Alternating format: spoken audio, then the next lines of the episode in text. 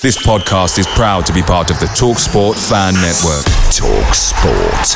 Powered by fans. Even on a budget, quality is non-negotiable. That's why Quince is the place to score high-end essentials at 50 to 80% less than similar brands. Get your hands on buttery soft cashmere sweaters from just 60 bucks, Italian leather jackets, and so much more. And the best part about Quince, they exclusively partner with factories committed to safe, ethical, and responsible manufacturing. Elevate your style without the elevated price tag with Quince. Go to quince.com slash upgrade for free shipping and 365-day returns. The TalkSport Fan Network is proudly supported by McDelivery, bringing you the food you love. McDelivery brings a top-tier lineup of food right to your door. No matter the result, you'll always be winning with McDelivery. Order now on the McDonald's app and you'll get rewards points delivered too. So that ordering today means some tasty rewards for tomorrow. Only via app at participating restaurants. 18 plus rewards registration required. Points only on menu items, delivery fee and terms apply. See mcdonalds.com.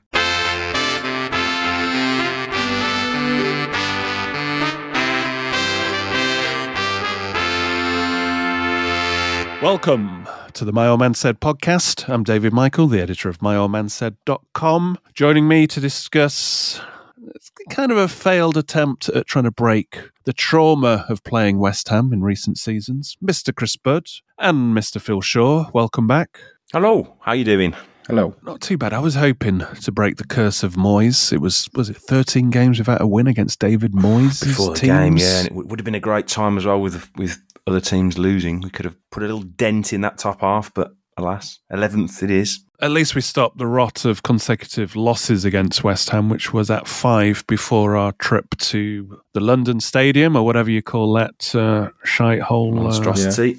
Still haven't won in that taxpayers' haven. although if you're in the, the way end, you wouldn't know anyway because it's so far away from the pitch. I mean, it's, it's an atrocious viewing section. Their away seating lot is really. Yeah, it's not even fitting for athletics. I, I- I still don't get how and why they built that as they did. But anyway, uh, this is not an architectural show. We're, we're going to cut straight into the show. We haven't got time for small talk because we are recording this straight after the game. Chris Bird has to go and entertain some pissed up Paddy Parade party people.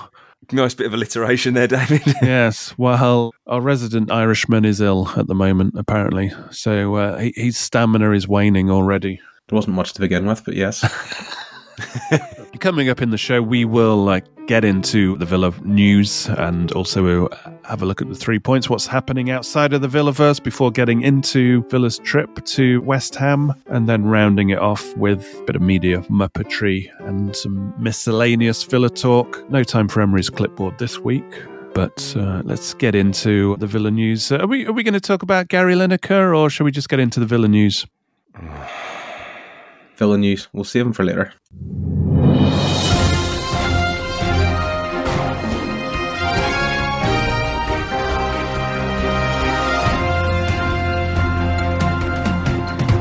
Some uh, clarity on injuries. First of all, Diego Carlos probably on the bench because we're we're running low on numbers, but uh, good to see him back. I think at the time of injury, this is the time we probably expected him to come back. I remember uh, in a meeting with Purslow, I think October in I think around November. It was just before Gerrard got the sack, wasn't it? Basically, Yeah, he'd actually uh, said that Carlos was ahead of schedule and uh, they were looking for him to be back at it training in, in January. So that would have suggested he was ahead of schedule. But I think where he's ended up is pretty much where you expected uh, at the Achilles time of ones, you injury. can't rush either, can you? I think they're quite you know, sort of niggly ones. But at least he's uh, amongst it now. And it'll be interesting to see how he gets back in the team, uh, Carlos, and whether uh, legitimately it will be during the summer where he has to, you know, fight for fight for his shirt, so to speak. Yeah, yeah, because you're not just going to throw him in, are you? Mid-match, Yeah. if it's a tight game. If you've won the game, pretty much, then it's like okay, you can give him minutes here and there, but because Konsa and Mings are like an established partnership, it's not as if we've we've got like a backup who's been filling in temporarily that he'll just take over from naturally. He's he's going to have to be ready, really ready to uh, get a starting place, I would imagine. Anyway, moving on. Uh, Dendoncker still a mystery, but uh, is it a domestic injury or? Apparently, I mean that's a weird one. You could you could get very creative with what that could have been. Yeah. well, let's let's not speculate. Well, Kamara appears to be better than uh, we first expected, I, w- I would say he he will come back after the international break immediately. I, I don't think we're gonna he's gonna miss many games after the break. Well, Emery said the West Ham game was a bit too soon for him, which would maybe would it suggest he might be in contention for Bournemouth? I don't know. It might just be in the wording. Um, I don't know. It, it might be that he's back for Bournemouth. I wouldn't expect it. Uh, it would be more of a bonus, wouldn't it? hmm And Coutinho, obviously, uh, he's one uh, for April. Moving on, the lone boy's doing well. Little Timmy. Iroegbunam scored, Archer scored, Ramsey scored, both the latter two at Borough. They're doing really well, aren't they? Elsewhere, Villa under 18s have secured a place in the under 18 Premier League Cup final after beating Charlton 3 2. They'll play either Sheffield United or Spurs. Buendia is back involved in the Argentinian squad. Yeah, I think they've got a couple of friendlies coming up, so it's the kind of games he would Yeah. you know, he would play in. Well, they'd certainly you know, take a look at him in. Unfortunately, not in the squad when they did the greatest thing in recent history and won the World Cup. Yeah. You know, beggars can't be choosers. And the Villa women have followed up a win against one team around them, Everton, with uh, another win with another team around them, West Ham. This is after earlier on in the season losing back to back games to Everton and West Ham, which you thought, eh, they're probably not there yet this season, but they've were just gelling it together. Now they've beaten Everton and West Ham in consecutive weeks with a uh, two-one win over West Ham, which overlapped Villa's Villa men's team uh, game at West Ham. So uh, that should really secure fifth place, I would imagine, unless there's a, a serious imp- implosion. But I think that's that's a team enjoying playing, and there's a good camaraderie uh, amongst them as well. Yeah, and I think because they've got they play Leicester next, don't they? Who are obviously bottom of the table. Um, so there's Yeah. more opportunities to actually put a nice big gap between them and, and Everton beneath them. Right, time for three points. Point number one, obviously the the Fandango BBC have caused themselves. I mean, it's just an implosion, really. Match of the day was reduced to twenty minutes. I, I mean, I'm I'm into minimalism, but I kind of watched a bit of that, and you just think it's just completely unnecessary Yeah. there's a lot of hypocrisy involved and it's you know it's something on you know this isn't like a right and left issue everybody tries to get these things into binary tribalism to whatever political party they uh, support. Anybody who's reasonably sane realizes this is a it's an infringement on freedom of speech really. The bbc were happy for him to and everybody on the match of the day uh, sorry uh, their world cup coverage to uh, criticize qatar but as soon as you put the lens at their own government when you look at his tweet, you know, he, he didn't never mention Nazi Germany or anything like that. It's, it's it's talking about semantics and what happened in Germany in the early 30s. And this is something you can level at uh, the US government under the last administration. This the playbook was scarily similar, and it's you know it's demonization of of people. If you want to change in immigration policy, all well and good, but you don't need to uh, use the kind of clumsy words that they uh, that they used. It's strange because obviously, you know, Lineker was allowed to obviously talk about the Qatar stuff on air, and I would actually kind of get if the argument was Gary Lineker shouldn't be spouting his beliefs uh, in the middle of punditing match of the day or something. Yeah. but he's done it on Twitter. I kind of Yeah. get it if it's in broadcast and it's and it's viewed about impartiality and all that sort of stuff because he obviously is a person with a huge platform and can wield influence. But he's stating fact and he's done it on his own platform. Uh, point number two, the Barcelona story that uh, we spoke about this last week. It was a few weeks ago, wasn't it? I think Yeah. this one this one popped up. Yeah, a couple of weeks back. Uh, in terms of uh, refresh our memories, what was happening before? It was Barcelona um, between 2014 and 2018 paid about 2.9 million euros to the head of the, the Spanish Referees Federation for what they called advice on refereeing. Yeah. So what's happened uh, this week? Well, they thought it had all went away, and you know it was oh he's no longer there, and you know, water on the bridge and everything else. But the La Liga have actually taken them up on it, and of course Barcelona's rivals Real Madrid, not missing an opportunity to take take them down, are also going to join. Like it's almost like joining a class action. They're also join, going to join the complaint in this case because they feel that there was unfair refereeing in Barcelona's games during this period. And this is th- during the period of 2014 to 2018. Yes, so it's going to run and run. So watch out uh, for that. Yeah, essentially they're being charged with corruption. Admittedly, you can blame it on the refs. The other teams can if you want, but if you can't get the fucking hold of the ball, then you, it doesn't really make much difference. and the team through that period couldn't get no one could get near him anyway. You didn't need the refs. Yeah. Point number three. Somebody needs a new hairdo and uh, new teeth. Steven Gerrard uh, allegedly has uh, flown to Turkey to hold talks with uh, Trezeguet's team, is it not? Yes, Trabzonspor, of course, formerly knocking Villa out of the uh, UEFA Cup in was it '94? Yeah, that's why The I didn't last want to kick of the mention the, game. name. was that was that the away goals rule one? It was the one Yeah, we played thought in it- that thought it weird was. white kit. Yeah. That's uh, it's an interesting one. Is that where he's at now? It's a bit soon, see. It's a bit it? soon. This is normally like when you're, you know when you're kind of uh, as a player you're normally early thirties and you're kind of running out of options. But top Turkish teams will basically pay top dollar for your name, and uh, this is kind of what they're doing here. They're they're paying for the Gerrard name. From their point of view, it'd probably be a coup, wouldn't it, in terms of eyeballs? we've been down this we've been down this road before, getting Gerrard being a coup. It didn't it? It went Well, yeah, cuckoo. but uh, from a, from a Turkish point of view, it builds the profile of the Turkish league, so I understand uh, wh- where they're going here, and provides him, you know, following in the footsteps of uh, Souness uh, in some respects. yeah, Oh, he's going to be see, putting a flag in the ground, Yeah. is he then? Yeah, can't see that. right. Let's get into the West Ham game.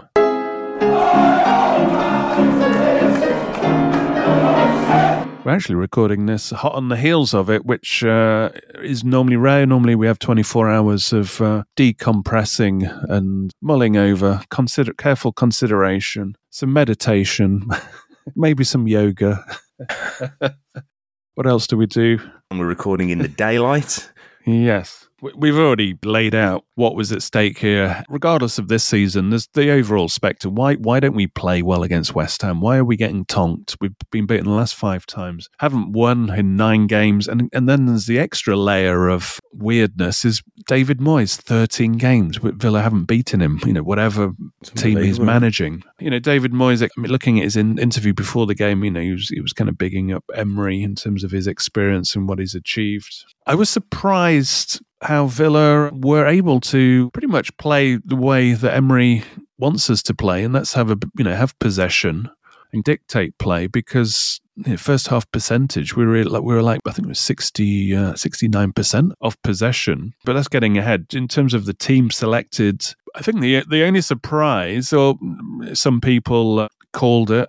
We thought he might just play it safe because we were away, and West Ham do have a, height advantage uh, that he would go for Chambers if uh, Dendoncker wasn't fit. But instead, he played McGinn, giving McGinn a bit more freedom and, and making Luiz the deep sitter. I mean, for example, if Dendoncker was in, he would probably be the deeper of the two of the defensive midfielders. But uh, McGinn had more license and a more better defined role than he did in the same position under Gerrard. I would uh, hasten to add. But apart from that, it was just who's playing left back this week. That was the only decision. Yeah, And in the first half, you'd say he made the right decision. Yeah, he was the main man, wasn't he, Moreno? in the- Moreno in, was, the first was the half. out ball, and, and I thought he had a very good game. Difficult first half because obviously going the other way with Bowen running at him, I thought he had a. It was actually a really good battle, I suppose, to see them both Yeah, um, going toe to toe. I thought they both both did really well in the first half, but Moreno had a really great first half. I was quite surprised when he got brought off when he did. Really, yeah, because both teams' chances, the best ones, were predominantly coming from either Bowen and, and, and Moreno. So uh, yeah. whoever got the most traction. And uh, overall, you'd have to say it was Moreno because just from that, you know, percentage stat in the first half. Yep. and of course it was Moreno's that led to the first goal. I mean, he had acres of space most of that first half. Whenever he, Villa sort of interrupted West Ham's play, that just there was so much space, and for once it was used, and Moreno was able to go in it, and he put in a great ball for Watkins for that for that first goal, and the downward header worked this week. Yeah, it was exactly the same header that uh, Pickford managed to save against Everton. So it's obviously uh, in his bag of tricks, Watkins, the downward header, and glorious. But it didn't last long, did it? No, Well, we were literally as soon as we got the lead, and obviously it was a great move, and some of our, our sort of interplay going forward was was really really good. You thought, okay, this is how we want to play. Brilliant! I'm all for this. And you also Um, thought we're going to You win felt this. like a second was coming as well. Yeah. they were rocking. You mean, Yeah, they, really were. And then they didn't expect Villa. a- Yeah, didn't expect Villa to take the lead, and then when Villa did, as you can see, they're down at the bottom. You, and obviously, Villa fans know what it's like to be down at the bottom. And if you do concede the first one, it is your heads can drop. And that, at, uh, we, we'd highlighted in something for the weekend that West Ham were in the bottom three for this season in terms of possession. So we expected to have the ball a bit more than you would as an away team going into this game. But I was surprised how much we were actually dictating this. So when the first goes in, you think hmm, this this this is interesting. Especially when you think, well, West Ham at some point are going to have to open up.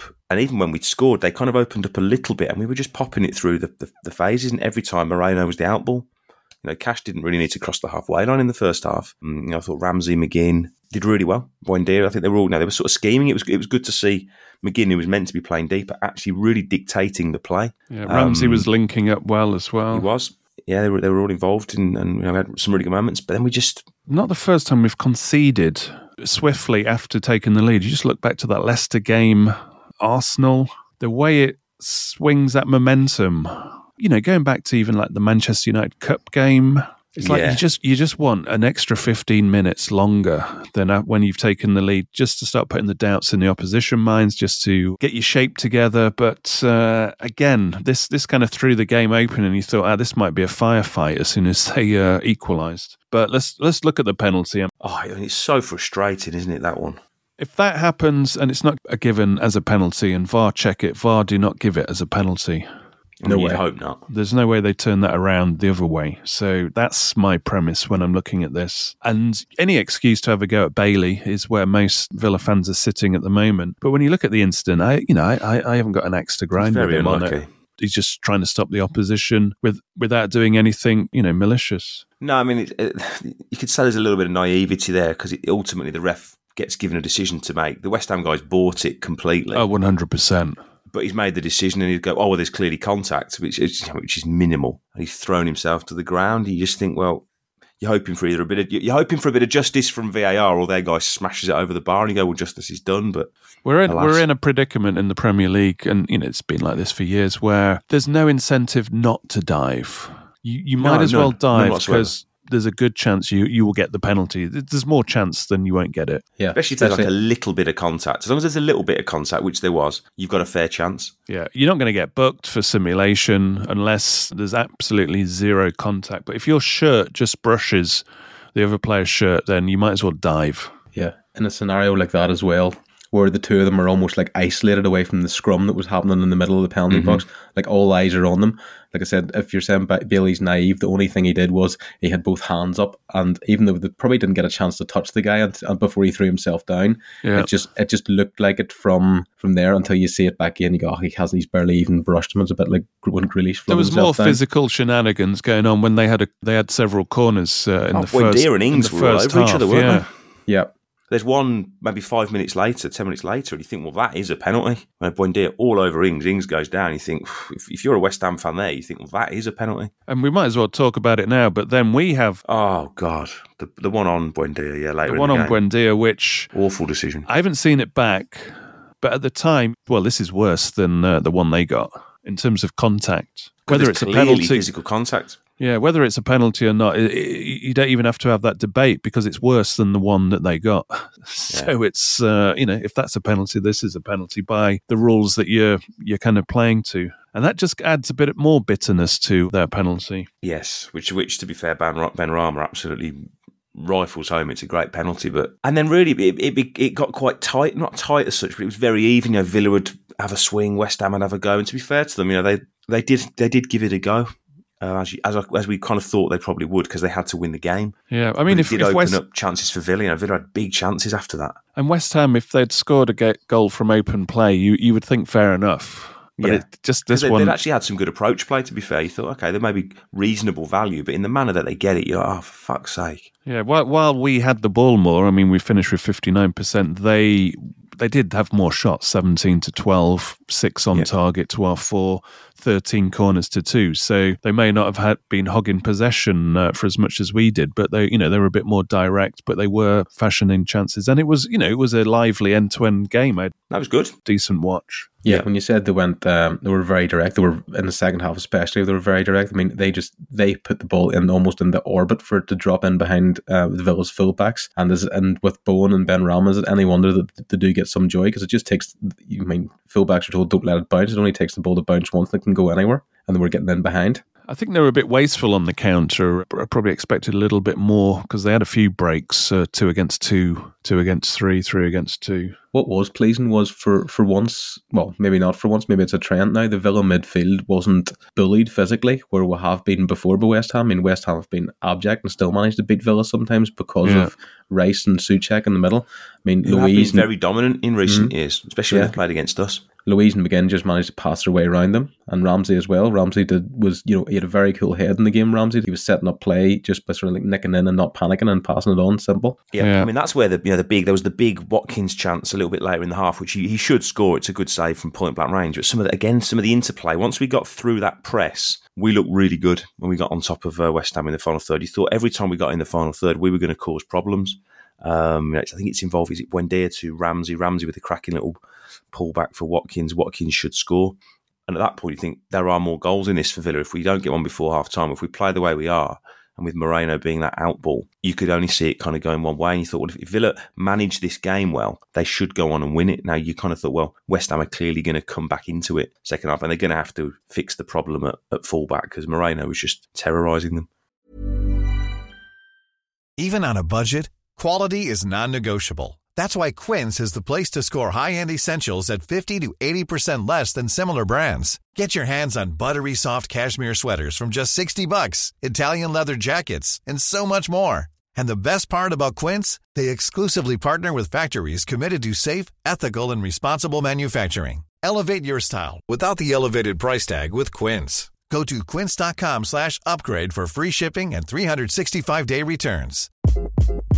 Hi, this is Craig Robinson from Ways to Win, and support for this podcast comes from Invesco QQQ. Invesco QQQ is proud to sponsor this episode and even prouder to provide access to innovation for the last 25 years. Basketball has had innovations over the years too. We're seeing the game played in new ways every day.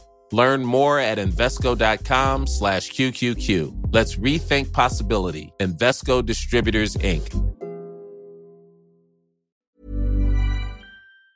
Picture the scene. All of your mates around, you've got your McNugget share boxes ready to go. Partner this with your team playing champagne football. Perfect. Order McDelivery now on the McDonald's app. There's nothing quite like a McDelivery. At participating restaurants, 18 plus serving times, delivery fee, and terms apply. See McDonald's.com. Yeah, Danny Ings, 85 minutes before they subbed him, 10 touches. He's He was up there with Scott Hogan. The late great Scott Hogan, yeah, I mean. He, There was no threat really from Ings, to, to be honest. There was no, it was it was kind of similar to watching him when Villa were playing badly. You know, there was last season at times where it was like they, they just weren't playing to his strengths. Many Villa fans were saying he's going to score against us. It's in the Yeah. stars. I was concerned that he would sort of know the tails for from playing it out from the back. I thought he would maybe just we hmm. haven't seen it in train that he would know which player that Martinez is going to pass the ball to and things like that. And West Ham might have pressed higher, but they didn't. Wasted opportunity for them. Maybe Moyes didn't have a one-on-one meeting with him talking Villa tactics before the game because only Emery does one-on-one meetings, according to uh, some some people you listen to. But yeah, he was pretty much non-existent as a threat. Their keeper though, Areola. Areola, only touched it 22 times, which kind of interesting. Martinez, you know, way over that, but uh, you know, I never got the sense that we were under the cosh against them. It was just more end I end think to the only end. time you thought we were, we were going to be in trouble was really potentially from set pieces, just because of because the height they've got in there, and you you didn't quite know if one of our lads was going to pull a shirt or anything like that, and they were going to get caught out. But they were causing chaos, weren't they? And you, Yeah. you had a Hmm. feeling, well, you saw at half time they'd, they'd had seven corners to our one, and you- you're just thinking, well, if they have another seven corners, I think they'll get they'll score off one of them. they they, they played like a David Moyes team in this game. Whereas I think in previous years West Ham have been probably known for playing a little bit better football, but I think they just they just bypassed the midfield. I think they know their midfield isn't working, and Villa definitely had the you know had the had the sort of the had their number on that on that side of things. Villa got got the ball down and played really well, but they didn't get Soucek and Rice dominating. It was basically let's just get the ball long or get it out to the wingers as fast as we can. Back in the 80s, 90s, West Ham, the DNA was always good football, but this, Yeah. they just looked like Burnley on steroids. Yeah, we're probably a little bit more down the flanks, but I know what you mean. It was it was very much let's just we can't win this. We're not winning this midfield battle. Let's just get out the back four. Let's go long. Of which, to be honest, for the most part, I thought Mings and Konsa, you know, dealt with everything that was thrown at them really well. In terms of the substitutions, it was a bit like, almost like pre-season. Throw everybody on at, at stages. I mean, let's talk about. Yeah. He did he did his normal swap the left backs. was there really any rhyme and reason here? Because Moreno went off after 64 minutes and he was still I- being effective in the second half. Yeah, I did wonder at that point if he felt that Bowen and West Ham were going to come and maybe just wanted something a little bit more solid and maybe say, well, we- we're not going to throw him forward as much. Of which, to be fair, Digne did get forward a few times. Um, but maybe we just want to be a little bit more solid defensively. I, I just That's can't. my that's my only guess. Yeah, I can't really work it out. It's just, it's almost they're almost identical. I mean, Moreno is sort of more direct, More dynamic. you get more dynamic and direct when he gets near the box. But uh, whenever Digne come on, he did put in a good few crosses that caused a bit of cut. I think Moreno plays inside better. For example, Yes, uh, yeah. Digne's instinct would be to swing in across, while Moreno's more in threading a ball through or coming inside. So there's the difference there. It's Yeah. more of possession and more how you're curating your attacks. He likes Yeah. to get to the byline, doesn't he, and hit, hit sort of a, a pullback, as it, as it were. Digne is much more likely to sort of swing it into the box. Yeah, well, maybe if there was in Emery's head then that Duran was coming on and get Dean in, get him bedded in for a few minutes before that happens. But who knows? But then you're taking off Bailey for Traore. I don't know. I, I would have Which is been like half for like, temp- isn't it? I'd have half be tempted to bring Duran on at that stage. and almost play him out wide. Because I think because because I think he's probably a little bit more dynamic than Traore. As much as Traore's you know bigger and stronger than than Bailey, and the ball sticks, they're both equally frustrating. As much as Bailey was Yeah. sort of very frustrating at times in this one. You're kind of happy to see Traore just out of curiosity value, Yeah, we haven't seen him in so than anything time, have else. But you're not seeing him as like, all right, we're really going for it now. That's not that's Mm-hmm. not the impulse you have when you see him. Come on, And that was more like a well, why not? We'll just give him a chance. Yeah. And obviously, the, I, think, I thought the Ashley Young for Cash move was right. I thought Cash had a really difficult afternoon. Actually, it felt like West Ham had. They'd obviously tried to target both fullbacks, get after Moreno, but I think that he did, he'd done well later in the game. They were really going after Cash, and he, he just looked a little bit sort of. For the most part, our passing was good. I thought Cash was a little bit ragged in places. But also the way the game was playing out, you, you're kind Mm. of uh, from a supporter's point of view, you, you're glad Young's on there just uh, Yeah. as a wise head, and you know he, he loves he loves these kind of contests. But then Buendia for Duran. I think Buendia was getting, well, he always does get angry, doesn't he? But I think he was getting quite frustrated. But I actually actually had a pretty good game for the most part. He just didn't get his rewards for all his endeavour. Yeah, but th- the fact that he was winding them up, and obviously the penalty incident, you know, that suggests it, it was a problem for them. Well, he was in he was in the mix. It's good to get it's good to get Duran Blade minutes as well because even though he was only on for ten minutes, he was involved twice where on a different day he could have scored. Yeah, that's why I was. Uh, I thought he might have instead of that Bailey Traore. And I understand it's like for like, but I was just thinking if you bring in a Lucas Digne, then there would have been temptation to bring on Duran a little earlier. But uh, hey ho, And, and then after that, I mean, I, I still felt in the last five, ten minutes that there was going to be a goal on either side, but it, it sort of just, I wouldn't say it fizzled out, it almost like an anticlimax. It ended early because the referee, who we've already said just gave the soft penalty and then didn't give the villain, he seemed to blow up, you know, a couple of minutes early from what should have been. I It mean, was, six- yeah, it was, it was yeah. weird. Yeah, it was, was six minutes on the board, and then a couple of guys went down for maybe a minute. You're thinking, well, you, yeah, even normally you think, well, if it's six minutes, you often play seven. And I think he blew up on sort of five minutes and about 10 seconds, if if not a bit more left. You're like, what are you doing? And Villa had potentially, Villa had a free kick in a pretty good position at that point. people were joking and taking the piss out of the World Cup when there'd be ten minutes extra, or whatever. But that that was real. You know, they they were doing it properly to the watch, Mm-hmm. and that should have gone on for eight minutes at least because of those Yeah. two injuries in injury time. Yeah, at the end. Yep. Maybe it was just following all the West Ham fans and just trying to get home early because there was a lot of empty seats in the last five minutes. Even when you thought to yourself, "There's a good chance your team are going to win this." What are you doing, leaving? Yeah. nightmare getting away from there, though. But I think by the end, both teams were like, well, neither team's particularly content with the draw. I think the Villa fans were like, well, it's probably a fair result, but we we could have won, and West Ham were probably thinking, well, we could have won as well. But I don't. I think it was, it was very much a fair result. This one. Yeah, I think I think that penalty, uh, the timing of it more so than anything else, did have an influence on the game because I think it got West Ham engaged in this game quicker than they might have Yeah. been. Because after you know traveling traveling to the European game, if Villa had uh, managed to stay ahead, let's say for an extra fifteen minutes, and then the most likely team to score from then on in would have been Villa, I would, I would imagine.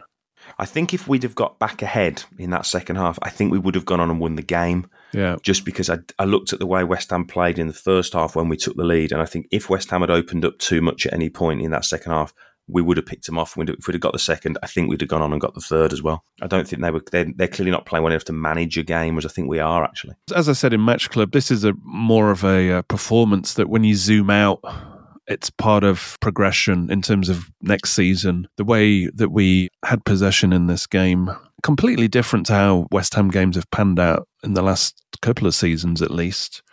It's an encouraging step in terms of how Emery's kind of imprint on how he wants us to play is progressing. And you would say certainly there's evidence that it is more effective. We could have easily have won this game. But we played in a way that it felt like a home game, especially in the first half, which is encouraging and one of those games where you know you're frustrated not to win, but you, you take enough positives moving forward, especially having you know you've won the last two, you've put in a good performance there. You go into Bournemouth knowing you know that should be a good game, but you win that one and you're right in the mix for where you want to be, and you can finish the season. You know, especially with the other guys you've got coming back. You think, well, you know, we're in a good position here, and it isn't. I don't. You know, I think if you if you come away from that game going, you know, are we flattered to deceive? I think if, if the shoe was on the other foot, if Villa have snatched the draw with a dodgy penalty, you'd kind of go, well, what? You know, we've we've snatched the draw against a, yeah. a you know a relegation threatened team. It'd be quite negative, but I think actually you go away from that going, well, better teams than Villa have gone to West Ham in the last couple of years and come unstuck. Um, and from a West Ham point of view, you're thinking, yeah, well, we'll take a point in this one because we could have got uh, taken out. So that's that shows you uh, that it is a all in. We're on the right path here because I don't think you, are grumbling if you're a West Ham fan there. After, certainly shouldn't be, especially after the possession in the first half as well. Right. So before we uh, before we move on, I just want to say a big uh, thank you to all the My Old Man Said members for supporting the show and also joining us in Match Club for this uh, West Ham game which uh, is uh, on away match days. I mean, the first rule of Match Club is you don't talk about Match Club, but uh, if I can give you a subtle hint on away games, we do have kind of a live podcast where everybody mucks in, which is very enjoyable. And the Old Man said hive mind always comes into play on in such games as well. If you become a My said member, as well as having access to the epicenter that is Match Club and to connect into the the Mom's Hive Mind. You also get ad free shows. So if ads annoy you on the My Said podcast, you can get rid of them just by becoming a member. Also, you'll get access to extra shows as well. A special thank you this week to uh, Nick Salter for joining up as a My Old Man Said member, and also to Joe Dickinson for signing up as an annual member. If you sign up as an annual member, you get 10% off, which is just over a month's free. So please do go to myoldmansaid.com and click on the members link for more details there. Before we go on, I just want to give a quick shout out to Penfold Pensions, who have sponsored the shows over over the last two weeks. I won't go through uh, all the benefits of getting a pension with them. Uh, you can listen to the last show for that. I just wanted to give them a quick shout out because this Sunday, 19th of March, is the deadline to their £40,000 pension fund giveaway, which all holders of Penfold pensions will be entered into automatically. You can also get extra entries for transferring your other pensions into your pot or even just checking your forecast. So if you've been thinking of getting a Penfold pension to get access to 25% government bonuses to everything you put in your pension. So if you put in £100 a month, you'll get uh, £25 a month from the government uh, as a tax bonus. And then you'll get compound interest on an expertly managed fund, depending on which fund you select. So, for more details of that, and if you haven't set up, you can actually uh, get a £50 bonus on moms in your pension fund by signing up at getpenfold.com. P E N F O L D for Penfold. Getpenfold.com slash refer slash moms, M O M S. I'll put the link in the uh, show notes as well. And you can also get further details there. As with all investments, your capital is at risk. Pensions can go down in value as well as up, so you could get back less than what you invest. Right, let's have some media muppetry.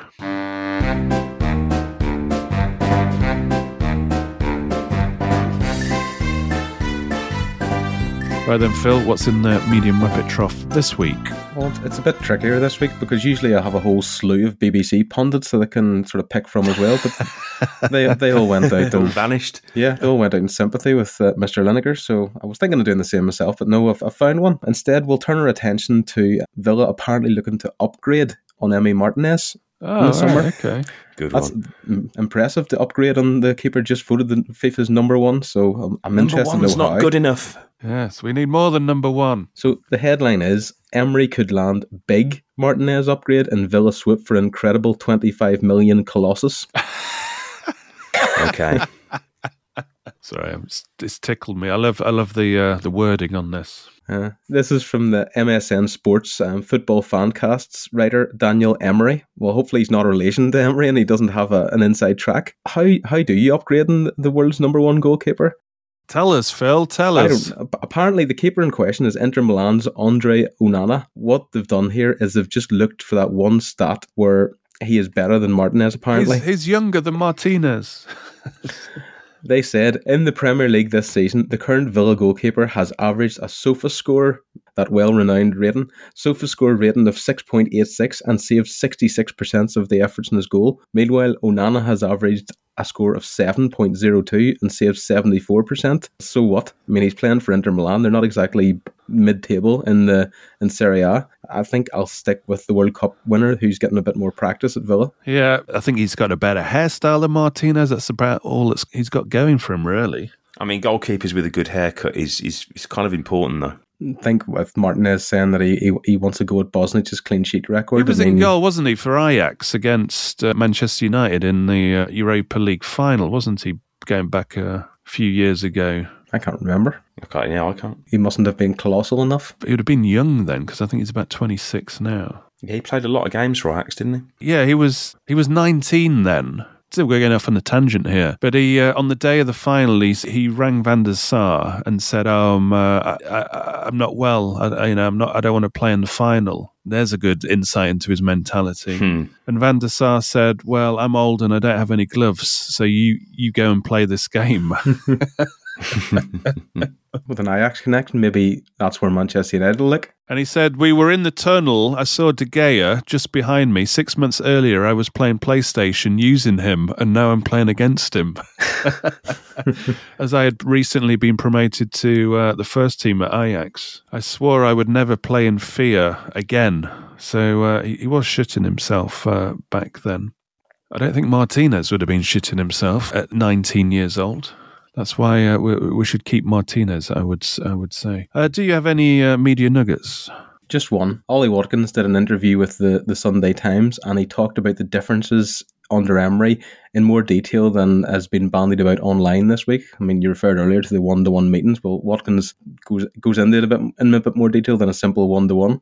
Yeah, sorry, we're we're referring to uh, certain tweets out there that are saying, "Oh, uh, Emery does detailed uh, analysis and has one-to-one meetings and focuses meetings on the next team they're playing." And it's like, well, every manager does all this. It's like this is no, you know, tell us tell us why he does more, not just give us the broad strokes of what every manager does. I mean, oh, the novelty of focusing on the next team you're playing, one-to-one meetings with players. Th- these aren't revelations. And you see all the parrots just replying to these tweets, like, "Oh, finally, we've got a manager. You know, does it properly." It's like well, every manager does one-on-one meetings and focuses on the next team they're playing. You'd never heard of the the saying "one game at a time." Anyway, carry on. You see, this is where Watkins actually says what we need to hear. It's- ah, it's- right, okay. He says um, the, the differences in the previous coaching. So Watkins talks about he now knows what to expect from his teammates, especially Emi Buendia. He says, in his words, before it was very off the cuff when it got into the final third. So they were basically left to, you know, make some magic. A little bit of sparkle, wasn't it? Steve Bruce said in, in the final Yeah. third. Um, but now he knows, ex- in his words, he knows exactly what Buendia and his other teammates are going to do with the ball whenever they get it. So Watkins knows the runs to make that he's he's going to get in the end of. But better than that, Watkins has also been told by Emery to, to just stay in the box. And Watkins says he puts it as bluntly as, "Don't go there, stay in there." So you can just see him just pointing and saying that. That's simple. yeah, I saw? I saw uh, some punditry from uh, Thierry Henry. It's, is it the Goalzona show, the the one that goes out to the US, where it's him, Carragher, and uh, Micah Richards? You may have seen clips uh, on social media. That's the only way where I, I see them. And uh, he's they're talking about Haaland, and Thierry Henry said under Wenger he would. It's not a matter of just like what you you know you do and players you know just feed you in as you're kind of saying it's off the cuff a bit more it's like you analyze what does Pires want to do Pires likes to do a 1-2 how does Bergkamp want the ball how does he want to receive the ball to maximize what he does with the ball. Where do you have to give the ball to Freddie Ljungberg to get the best out of him? And what does Freddie Ljungberg expect as soon as you receive the pass from him? So it's like individually, what do your teammates actually do and how do you play it to them to get the best out of them? And this is, I think, what Watkins is uh, alluding to. Rather than just playing as if they're just other players, you actually individually analyze how they want, what they're likely to do with it. So you have a lot more of a deeper understanding, and hopefully that gels you together as a team playing on the same wavelength. Because we've seen it many times with Buendia previous to uh, Emery, where it was almost like he was playing on a different wavelength, like in a different stratosphere at times where he's making balls and you think, oh, good ball, but nobody reads into it. So it becomes frustrating and you're starting to put blame on Buendia for being almost ahead of the curve with some of the things he's trying. But then you think, well, if people learn about Buendia and what he's likely to do and how he prefers to play, then you might get more players on the same wavelength. We we shall see, and it, it seems to be working because I don't think we're as frustrated with Buendia because he's trying things than we used to be, and it's not his fault. It's just other people weren't on the same wavelength. And I think I, I get the feeling with Emery, you know, on the training ground that they will have set patterns of play. Not that all teams won't, but they'll have really set patterns of play how they want to play in and around the penalty area, and that's when Buendia's at his best. I think you know, the fact that he's working more with someone like Jacob Ramsey, I think they can have a good partnership there. I think having someone like a Moreno, where you know you've got your out ball out wide every time, will help him as well. Yeah, because it will open up the field a little bit and give him probably more more space to play through the middle. Whereas under Gerrard, we were playing through the eye of a needle. Yeah, so I think this is just another, as I've said before, you zoom out and it's it's all part of the getting this show ready for uh, next season.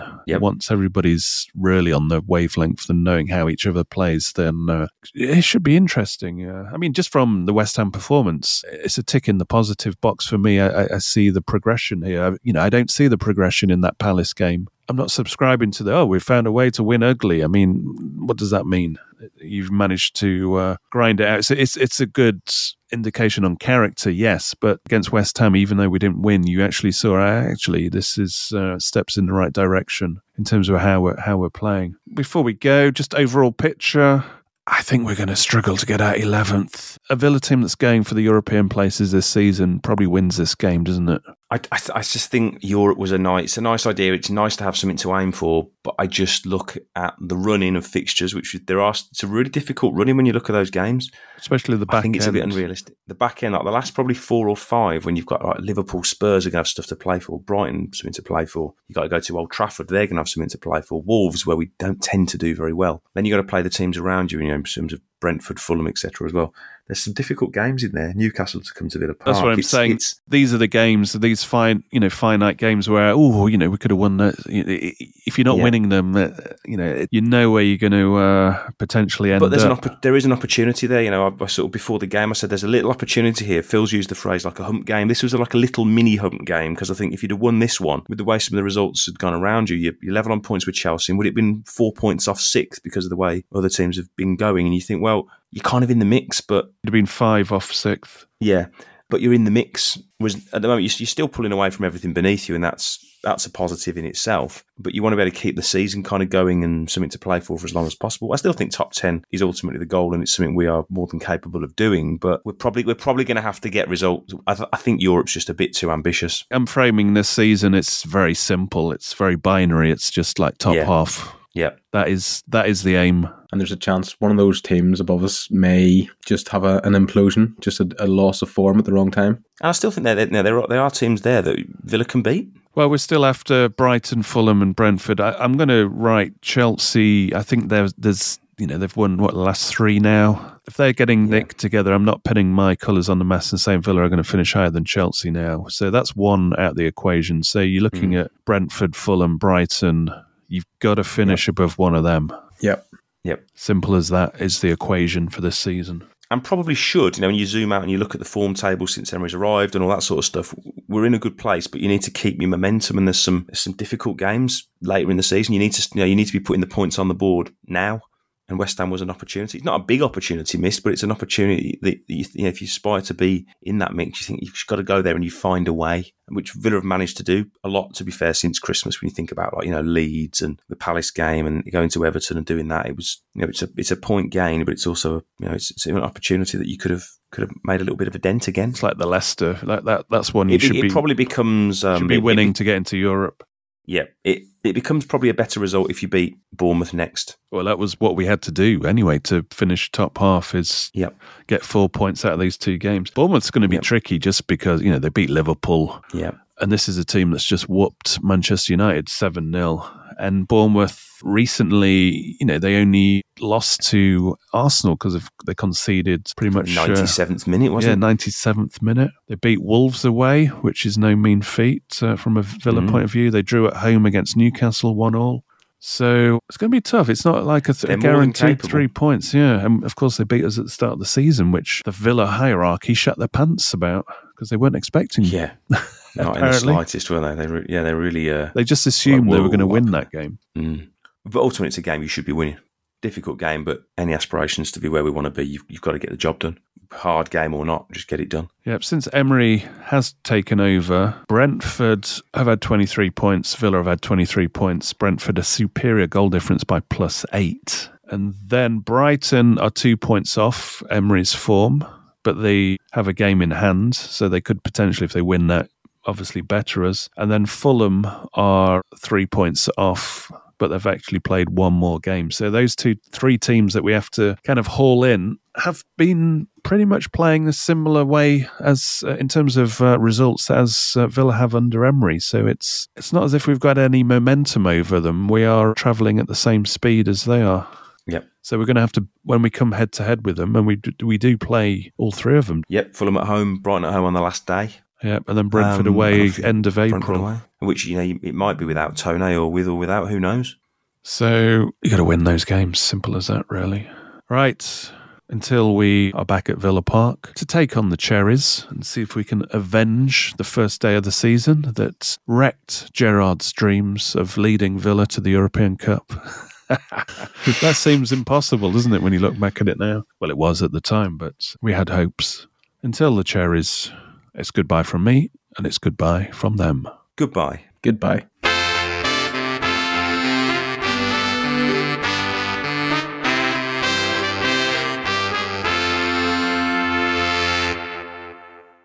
Away days are great, but there's nothing quite like playing at home. The same goes for McDonald's. Maximize your home ground advantage with McDelivery. Order now on the McDonald's app. At participating restaurants, 18 plus serving times, delivery fee, and terms apply. See McDonald's.com. Hi, this is Craig Robinson from Ways to Win, and support for this podcast comes from Invesco QQQ. Invesco QQQ is proud to sponsor this episode and even prouder to provide access to innovation for the last 25 years. Basketball has had innovations over the years too. We're seeing the game played in new ways every day. Learn more at Invesco.com slash QQQ. Let's rethink possibility. Invesco Distributors, Inc. This podcast is proud to be part of the TalkSport Fan Network. Talk Sport. Powered by fans.